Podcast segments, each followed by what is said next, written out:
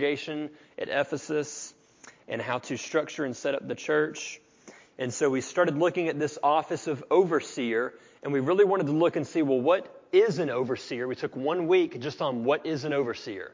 And we looked all across Scripture, and we saw that an overseer, anywhere you see overseer or elder or pastor or shepherd or bishop, some of your translations may use that, all of those are the exact same office. Now, that is the office of pastor. People may call it something differently, and some churches separate that and say, well, there's different offices. But everywhere we see in Scripture, an overseer exercises the responsibilities of an elder who exercises the responsibilities of a pastor. You can really think of that as one office. So this is the overseer, the pastor, the elder. Okay, so that's what an overseer is. Well, what does an overseer do? An overseer shepherds God's people with a gentle, humble, willing, exemplary spirit through teaching and exercising a shared oversight in the church and prayer. The New Testament always gives a group of people that bear this burden together. So that's what the pastors of the church do. So this week, we're going to start looking at the qualifications of the office here. So I'm going to open us up in prayer to open up our time in the Word, and then we'll dive right in. Father, would you please open up your Word to us today? Use it to pierce our hearts with your truth. Holy Spirit, would you convict us of sin? Would you encourage us towards righteousness?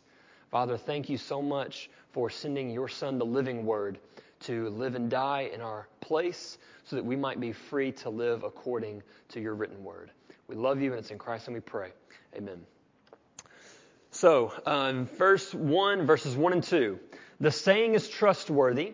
If anyone aspires to the office of overseer, he desires a noble task. Therefore, an overseer must be above reproach, the husband of one wife, sober-minded, self-controlled, respectable, hospitable, able to teach. The list is going to go on, but I'm going to stop right there. It starts off with this phrase that we've read, the sentence that we've read. The saying is trustworthy. If anyone aspires to the office of overseer, he desires a noble task. So Paul uses this phrase, the saying is trustworthy. We've already looked at it already in the letter, and it pops up several more times. It's his way of saying, you can take this to the bank. What I'm about to say is really, really important. So the context of every other time this pops up is always talking about salvation and good works, except for this time. This time it's talking about the office of pastor, overseer, elder, and he gives it a lot of weight. So he says, this saying is trustworthy. If anyone aspires to the office of overseer, he desires a noble task. Therefore, and then he starts giving qualifications. The first important observation here is that the office of overseer is filled by someone who aspires to the office. In student ministry, there's this crazy phenomenon. You can get students together and gather around, and they're all talking. I can tell you instantly a few words that you can say every time to guarantee they will be dead quiet within a matter of milliseconds. Who wants to pray? It's like the air gets sucked out of the room. Instantly, everyone's like, avoid eye contact. And they look down, they look away from you. You're looking around, and you're like, okay. And then it never fails. You have the personality of the group that says, they'll pray. And then volunteer somebody else, and they're like, oh. And then just stop looking at me. And there's this idea that we want to volunteer someone else, but then there's not willing. But then sometimes out of obligation, they're like, I'll pray. And they pray. So this is kind of fighting against that idea. That is this obligation like, well, they'll do it, and well, they'll do it. And sometimes we fall into this trap as a church, especially with committees. We'll have someone serving on a committee that really doesn't aspire to that task or are not willing to carry out the responsibilities of that task. Well, it's important to see here for overseer, this office needs to be filled by someone who aspires to that office. That lines up with the willingness that we looked at last week. An overseer oversees willingly. And I think this applies to other parts of our church as well. with the search committee. First thing I did, we got all the results in. I contacted the first person on each list to make sure that they are willing to serve. Someone who is not willing to serve is not going to serve to the capacity with which we need them to serve in that moment. Same thing with having work done at the church, volunteering, teaching Sunday school. The church needs willing workers. The church needs willing workers. So that being said, willingness is not enough. Another thing I've seen in student ministry especially, I would have volunteers that came up, and it almost always right after I get to a church, you have this flood of volunteers. And hey, look, and I will serve in the student ministry, and I'll do this. I'm willing to serve. And something I learned is that just because someone is willing to serve in that capacity doesn't mean that they necessarily are best equipped to serve in that capacity or that they ought to serve in that capacity. I'll tell you one red flag for me is if someone comes up to volunteer in student ministry and it's an old man who wants to volunteer specifically in 7th and 8th grade girls' Sunday school. I have had that. Instantly, love this brother, but I think we're going to look for someone else, okay? Love that you're willing, not quite the right fit. So I think that the willingness isn't quite enough. It's not enough to just be willing to do something. Willing isn't the same as being gifted or qualified or passionate. So it's the same thing here. What is being sought after, the office of overseer, is a noble task. It is a big deal in the church. So you want to make sure that the candidate is willing, but you really better make sure these other qualifications are present also. You don't want someone who's willing, but they can't teach. You don't want someone who's willing, but they can't oversee the ministries of the church. So willingness is important, but because of the nature of the work, there must be more. So it says that whoever aspires to this office, he desires a noble task is what it says. NASB, instead of noble task, it says fine work. They aspire to that office. They desire a fine work.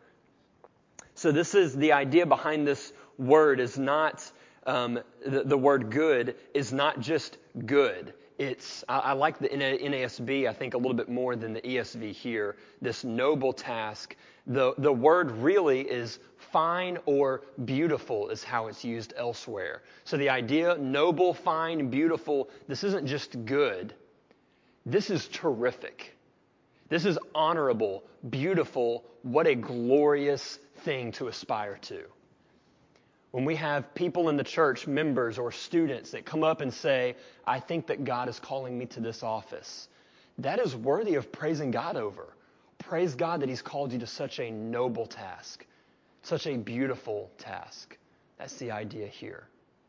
So because it's a fine work, the office of overseer, elder, pastor is a beautiful office, but it is only beautiful to the one who is called to do it. The one that is not genuinely called, that doesn't aspire to this office, to them, it won't be beautiful. It will become a burden. They are pursuing this beautiful task, but they will not treat it beautifully. That's the idea. So the person who aspires to this, it is a beautiful, noble task. Therefore, and that's why we come into verse 2, because this is the situation, therefore, there needs to be qualifications. And so that's what we're going to spend a little bit of time looking at today. Verses 2 through 7 begins the list of these qualifications. I'm going to number and list off all of the qualifications for you. You can follow along as best you can. It'll be easier to follow along in verses 2 through 3 because they're right next to each other, but then they start to spread out a little bit. So I'm going to number off and list these for you, and then we're going to start moving through them a little bit. So number 1, I'm going to just go through the whole list. You can follow along if you're able, starting in verse 2. Number 1, must be above reproach. Number 2, must be the husband of one wife. Number 3, must be sober-minded. Number 4, must be self-controlled. Number 5, must be respectable. Number 6, must be hospitable. Number 7, must be able to teach, starting in verse 3. Number 8, must not be a drunkard. Number 9, must not be violent, but must be gentle. Number 10, must not be quarrelsome. Number 11, must not be a lover of money. Verse 4, number 12, must manage household well and with dignity. Number 13, in verse 6, must not be a recent convert. Number 14, implied with that, must not be puffed up with conceit. And then number 15, in verse 7, must be well thought of by outsiders. So before we dive into this, a few observations. That's 15 qualifications listed for this office in this letter. 15 qualifications, okay? This is a serious deal. This should not be treated lightly. And what we're going to see is when we get to deacons, we see something similar. And I think that we don't always give the weight to these qualifications that they deserve. I think that we don't always give them the weight that they deserve. Several of these kind of fall into similar categories. So literally as I'm typing this message out and preparing to present it to you, I thought about and actually started lumping them together. Then I stopped and erased all of that work. We're going to do these one at a time. Here's why. Here's why I did this. I changed my mind. I think that this is worth us going through slowly. Here's why. These things are things that don't just apply to pastors. Every item on this list, with the exception of 2 qualifications, applies to every person in this room. Here's the 2 that don't apply to every person in this room. Number 1, able to teach. Okay, God does not expect everyone in here to be able to teach. It's a gift that's not given to everybody. Okay. Number 2, to not be a recent convert. You can't help how recent of a convert you are. If you don't fit this qualification, you will over time, but that's not something that I'm saying you have to do this right now. But every other qualification here, every other one is something that every Christian should be seeking after. It's not just the pastor. Whenever I worked at Sonic in El Dorado, I had my Bible with me at all times because I would read on break. So people knew I'd go on break and read. They knew that I went to church, and I had several nicknames, preacher and, church boy and all these different things. And it wasn't mean. It was very friendly and lighthearted. But what happened was they had a lot of respect for me just because they saw that I read the Bible, which was interesting. And if I was working and someone said a cuss word, they would stop and look at me and say, I'm sorry, I didn't know you were there. I'm like, what does it matter that I'm here or not here? Who does it really offend? And they're like, oh, that's a good word. That's a good word, brother. I'm like, well, my point anyway. So there's this idea that there's levels of spirituality, and maybe the closer you are to God, the more that you're obligated to pursue holiness. But then the less close you are to God, the more it doesn't really apply to you as much. That's not the case. All of us are saved from sin. So, all of us pursue holiness. Not to earn our salvation, but as a response to that. And it's the same thing with all these qualifications here. So, 13 of the 15 that I just listed apply to all of us, not just pastors. The point in all of this is that whoever is ordained for this office better for sure excel in these things because their job is going to be to cultivate these things in the church through their teaching and their experience in the faith. Their job is to cultivate all of these things in the church through their teaching, that's the able to teach, and their experience in the faith. That's the recent convert. They will not be able to do this effectively if they can't do those 2 things. So they are trying to formulate in us this aspect of being above reproach and all of these things. So all of that out of the way, We're going to finally get started in the qualifications. Let's look at qualification number 1. Verse 2, therefore an overseer must be above reproach. In the Greek, this is a single word. It's also translated in other places, not in Scripture, inculpable or blameless or unrebukable.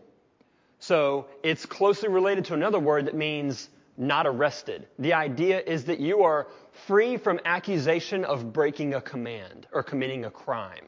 You are free from accusation is what the idea is. Someone should not be able to accuse you, if you're above reproach, someone should not be able to accuse you of breaking a law, specifically God's law. That's what it means. So here's where this gets tricky, is people understand commands in Scripture differently. Some people have different ideas of what the Scripture teaches about what we ought to do or ought not to do. And it makes it really tricky here. One of the biggest examples of this is with drinking alcohol. Some see it as being clearly condemned in Scripture, period. Some see it as being only condemned when taken in excess, becoming drunk. This is the easiest example. So let me set up a scenario. You have a potential elder or pastor or overseer who is convinced that alcohol consumption is okay as long as it's enjoyed in moderation. Okay, so he will drink alcohol, but he will not get drunk. There's two possibilities here. This man is right, and in his drinking he doesn't sin, or he's wrong, and in his drinking he does sin. Okay? One of those two is true. In each of these scenarios, the congregation that he is seeking to lead is likely composed of people, at least in our culture, with varying convictions on this. Some would say, that's sinful. Some would say, well, that's not sinful. The Bible doesn't condemn that. Okay?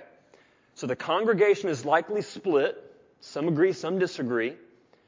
Regardless of which of these two is true, the man is not free from accusation. Even if he is right and it's not sinful, he is able to be accused by those who disagree. Does that make sense? He is not free from accusation, even if he's right. He is able to be accused by those who disagree. Here's the second scenario. Same scenario, okay? The elder does not consume alcohol. He's convinced it's sinful. Again, there's two possibilities. He's right, it's sinful, and by not partaking, he's avoiding sin. Okay, great. Second possibility is he's wrong, it isn't sinful, but guess what? He still doesn't sin by not partaking. It's kind of complex to wrap your mind around, but think about that. In the first scenario, there's a 50-50 chance, so to speak, he's going to fall into sin. Could be right, could be wrong. He's convinced it's not. What if it is? So depending on what he does, there's this possibility of negative repercussion. In the second scenario, it doesn't matter whether he's right or not. By abstaining, he is freeing himself from accusation. This is what it means to be above reproach. So to kind of give you another illustration of this, suppose we've got two cups, okay? We're on a work site, overseas doing mission work or youth trip or whatever, you're at home and you're drinking, you've got some sweet tea or whatever someone else got, and I take a drink and I put it down and it never fails. Someone else comes right where you've put your cup. It could be a whole wide open table. It doesn't matter. They will put their cup right next to your cup and then not spill it and then walk away and do whatever. So then you come back and you're like, oh no. And you're looking in, they're both at equal levels. Oh no. You look around the cup, maybe there's some lipstick, it wouldn't be mine. Oh no. Okay. I'm really thirsty. I do I want to take a chance? Some of us would never take a chance. We're like, I ain't taking a chance to touch nobody's cup. Some of us don't care. We're like, cool. We walk away with both of them. So we've got both of these, and I think, okay, I really don't want to steal someone else's drink.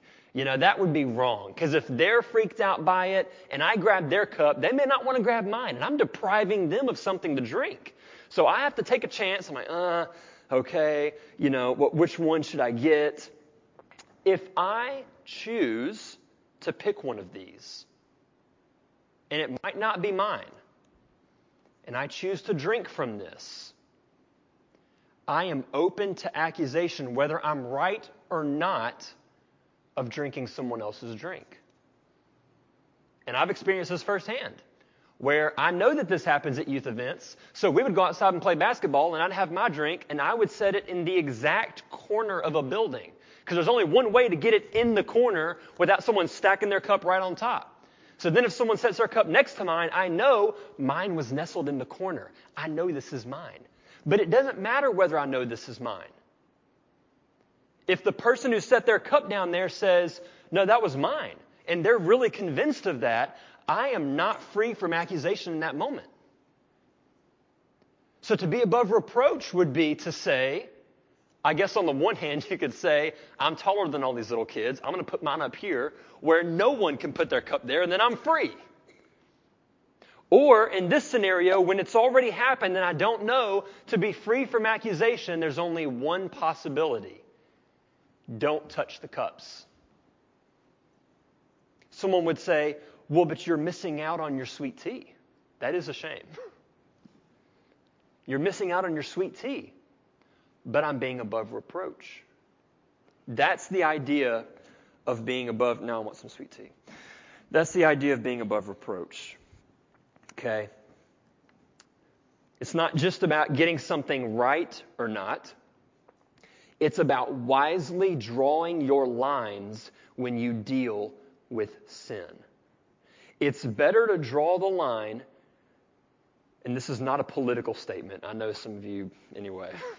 It is better to draw the line too conservatively rather than to draw the line too liberally when dealing with potential sin.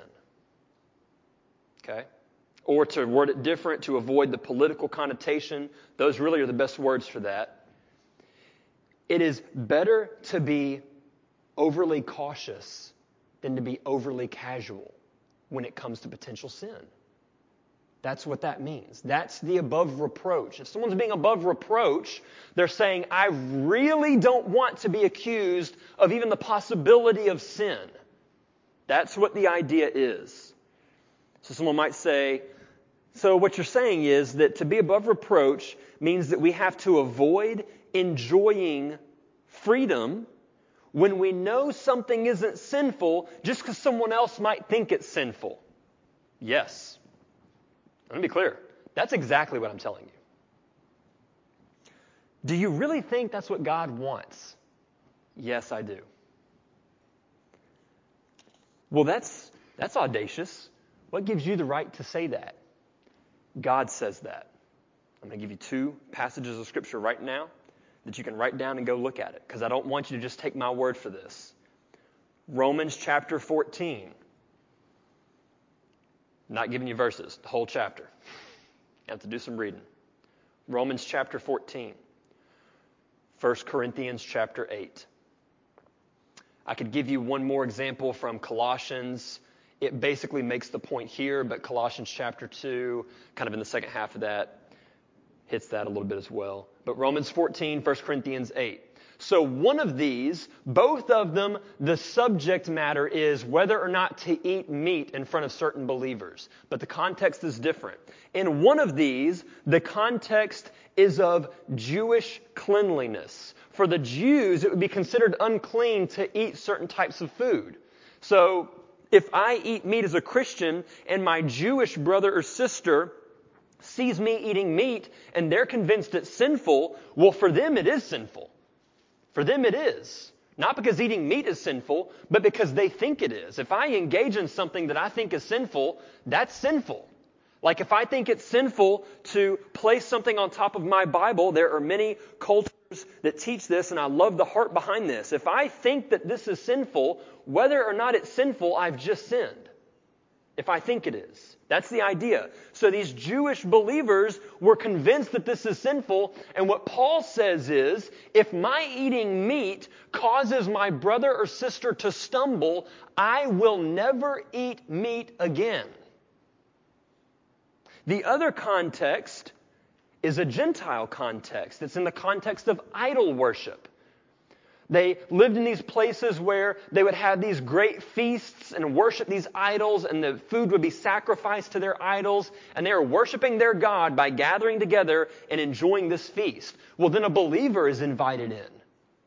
They come in and they sit down to eat, and they know in their mind, whether it's said or not, they know this food was offered to an idol. But the Christian knows idols aren't real. They're just wood. There's only one God. So I'm going to eat this meat because this means nothing. And Paul says they're free to do that. However, if a weaker brother or sister who comes out of that background and they see you eating meat dedicated to this idol, you're going to tempt them to sin against their conscience. They will be weakened in their faith by seeing you freely partake. So that's the context of those two chapters. Really would invite you to go read them for yourself, especially if maybe you've never seen those before. Really eye-opening. Romans 14, 1 Corinthians chapter 8. I'm going to read a small excerpt. We're not going to completely break down both of these huge chapters. I'm going to read a small excerpt from both of these. I'll read from Romans 14 first, and then I'll go to 1 Corinthians 8. So Romans 14, I'm just going to read verses 20 and 21. Here's what God's word says.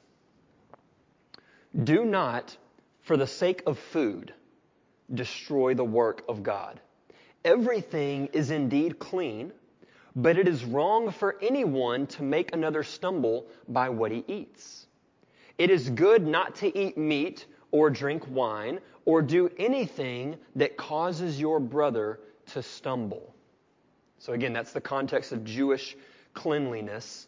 But he says, don't, for the sake of food, destroy the work of God. We could plug in any number of things there in place of food. Don't, for the sake of television, destroy the work of God. Don't, for the sake of music, destroy the work of God in someone else. There's a lot of things we could plug in here. I'm going to let the Holy Spirit plug that in for you. Do not, in your desire to express your freedom in Christ, destroy the work of God in another brother or sister. Verse 21, it is good not to eat meat or drink wine or whatever other thing fills in that blank that might cause your brother to stumble. God's words, not mine. 1 Corinthians chapter 8. Verses 8 through 13. 1 Corinthians 8 through 13. Here's what it says. Food will not commend us to God. We are no worse off if we do not eat, and no better off if we do. Basically, food doesn't matter. It's irrelevant. Verse 9. But take care that this right of yours does not somehow become a stumbling block to the weak. For if anyone sees you who have knowledge eating in an idol's temple, will he not be encouraged, if his conscience is weak, to eat food offered to idols? And so, by your knowledge, this weak person is destroyed, the brother for whom Christ died. Thus, sinning against your brothers and wounding their conscience when it is weak, you sin against Christ. Therefore, if food makes my brother stumble, I will never eat meat, lest I make my brother stumble. It is better to sacrifice your rights than to harm one another through the free exercise of your freedom, whether it's sinful or not. It is better to sacrifice your right to freedom than to harm one another through the exercise of your freedom, whether it's sinful or not. Paul constantly speaks about the same idea of sacrificing his rights as an apostle. I could have asked you for money. I could have taken a believing wife with me like many of the others. Should we be the only ones to not engage in these things? But they did. They sacrificed so that there would be no stumbling block. This is what it is for Christians to be selfless. Selfishness says, I don't want to miss out on something enjoyable when I don't think it's wrong. I don't want to miss out. But selflessness says, I will miss out for someone else. Selfishness says, I won't. Like, I have nothing to do with you. Scripture says we are a body. We look out for one another. So for you, I will go without. That's hard. This is how every Christian is called to act. Now, is it sinful to exercise your freedom if your brother or sister who might be weakened doesn't see it? What if I'm convinced it's not sinful? Can I partake if no one else sees? Then I'm not causing them to stumble, technically. I'm going to reread Romans 14, verse 22. Not reread it. It's the verse following. I'm going to read Romans 14, 22. It says in verse 21, it's good not to eat meat or drink wine or do anything that causes your brother to stumble. Verse 22, the faith that you have, keep between yourself and God. Blessed is the one who has no reason to pass judgment on himself for what he approves. So I would say that it isn't sinful concerning being above reproach. That's not thinking about the action itself. That could very well be sinful. But as far as it comes to being above reproach, that's not sinful. But I would say it's a good way to stumble in the future. Technically, it's between you and the Lord, but you were making it really easy for that to get out of hand in the future. And I want to give you a personal example of this. So whenever me and Stacy were at another church, we were trying to get plugged into Sunday school. And when you're in student ministry, you don't have a lot of adult relationships. It's very easy for all of your friends to be under the age of 18, which is not a good place to be as an adult. Like, you're going to lose your sanity. So I would teach Sunday school, and Stacy went to get plugged in at some adult Sunday school classes. And so as we get invited to different Sunday school events, we can start to build relationships with adults, like people our age, and have those good relationships. Well, then what happened was, got on Facebook, and we got an invite to a crawfish boil. And we're excited. I mean, at this point, we're in our early 20s, I think, whenever this happened. And we're like, this is great. Okay. Friends. Yes. So we get to looking, and then we see four letters at the end of this invitation. BYOB. So I'm like, who gave you this invite?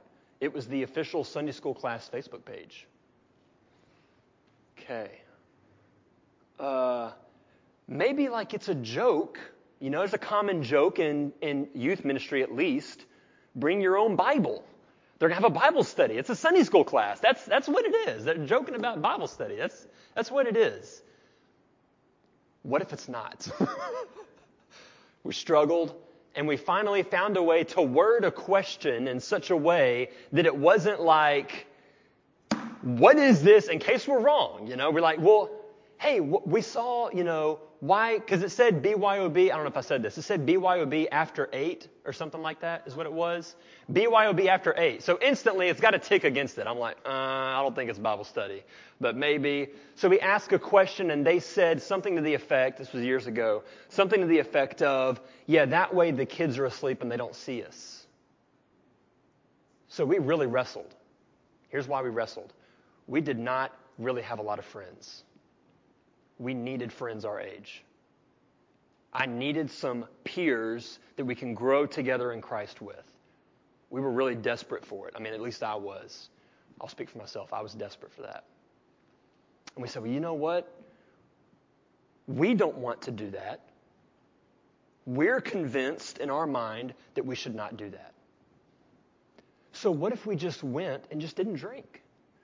If they want to drink, you know what? That's between them and the Lord. As far as us, we're not going to. We decided not, and here's why. What if someone takes a picture and puts it on Facebook? And they've got us next to another family, and they're drinking, and we're in that picture with them. What is every Facebook addict going to think when they see that picture? They were there drinking with everyone else. So you know what we did? We didn't stink and go to the party. It stank. We really wanted those friends. But being above reproach means sometimes you don't get to enjoy the things that you would like to for the sake of your witness and the conscience of your brothers and sisters in Christ. Unfortunately, we did not get invited to another Sunday school party by that class. We did find some other friends. God was faithful, and we were able to grow in our faith because of that. So, sometimes this is the idea of being above reproach, and this is a difficult call. But this is what we are called to do. When it comes to the office of overseer, elder, pastor, being above reproach better especially be true because the church will look to them for behavior that is worthy of imitation. I hope that I am worthy of imitation in every single thing I do. I hope that you can imitate everything I do, and I hope your 5-year-old children can imitate everything that I do and not sin. That is what I hope. I also hope that we all bear that mantle. Maybe you're in a habit of using curse words when you're around certain groups of people. Maybe you're in a habit of telling jokes that you may not want the pastor to hear. I am begging you, if you don't want me to hear it, surely I'm not higher than the Lord.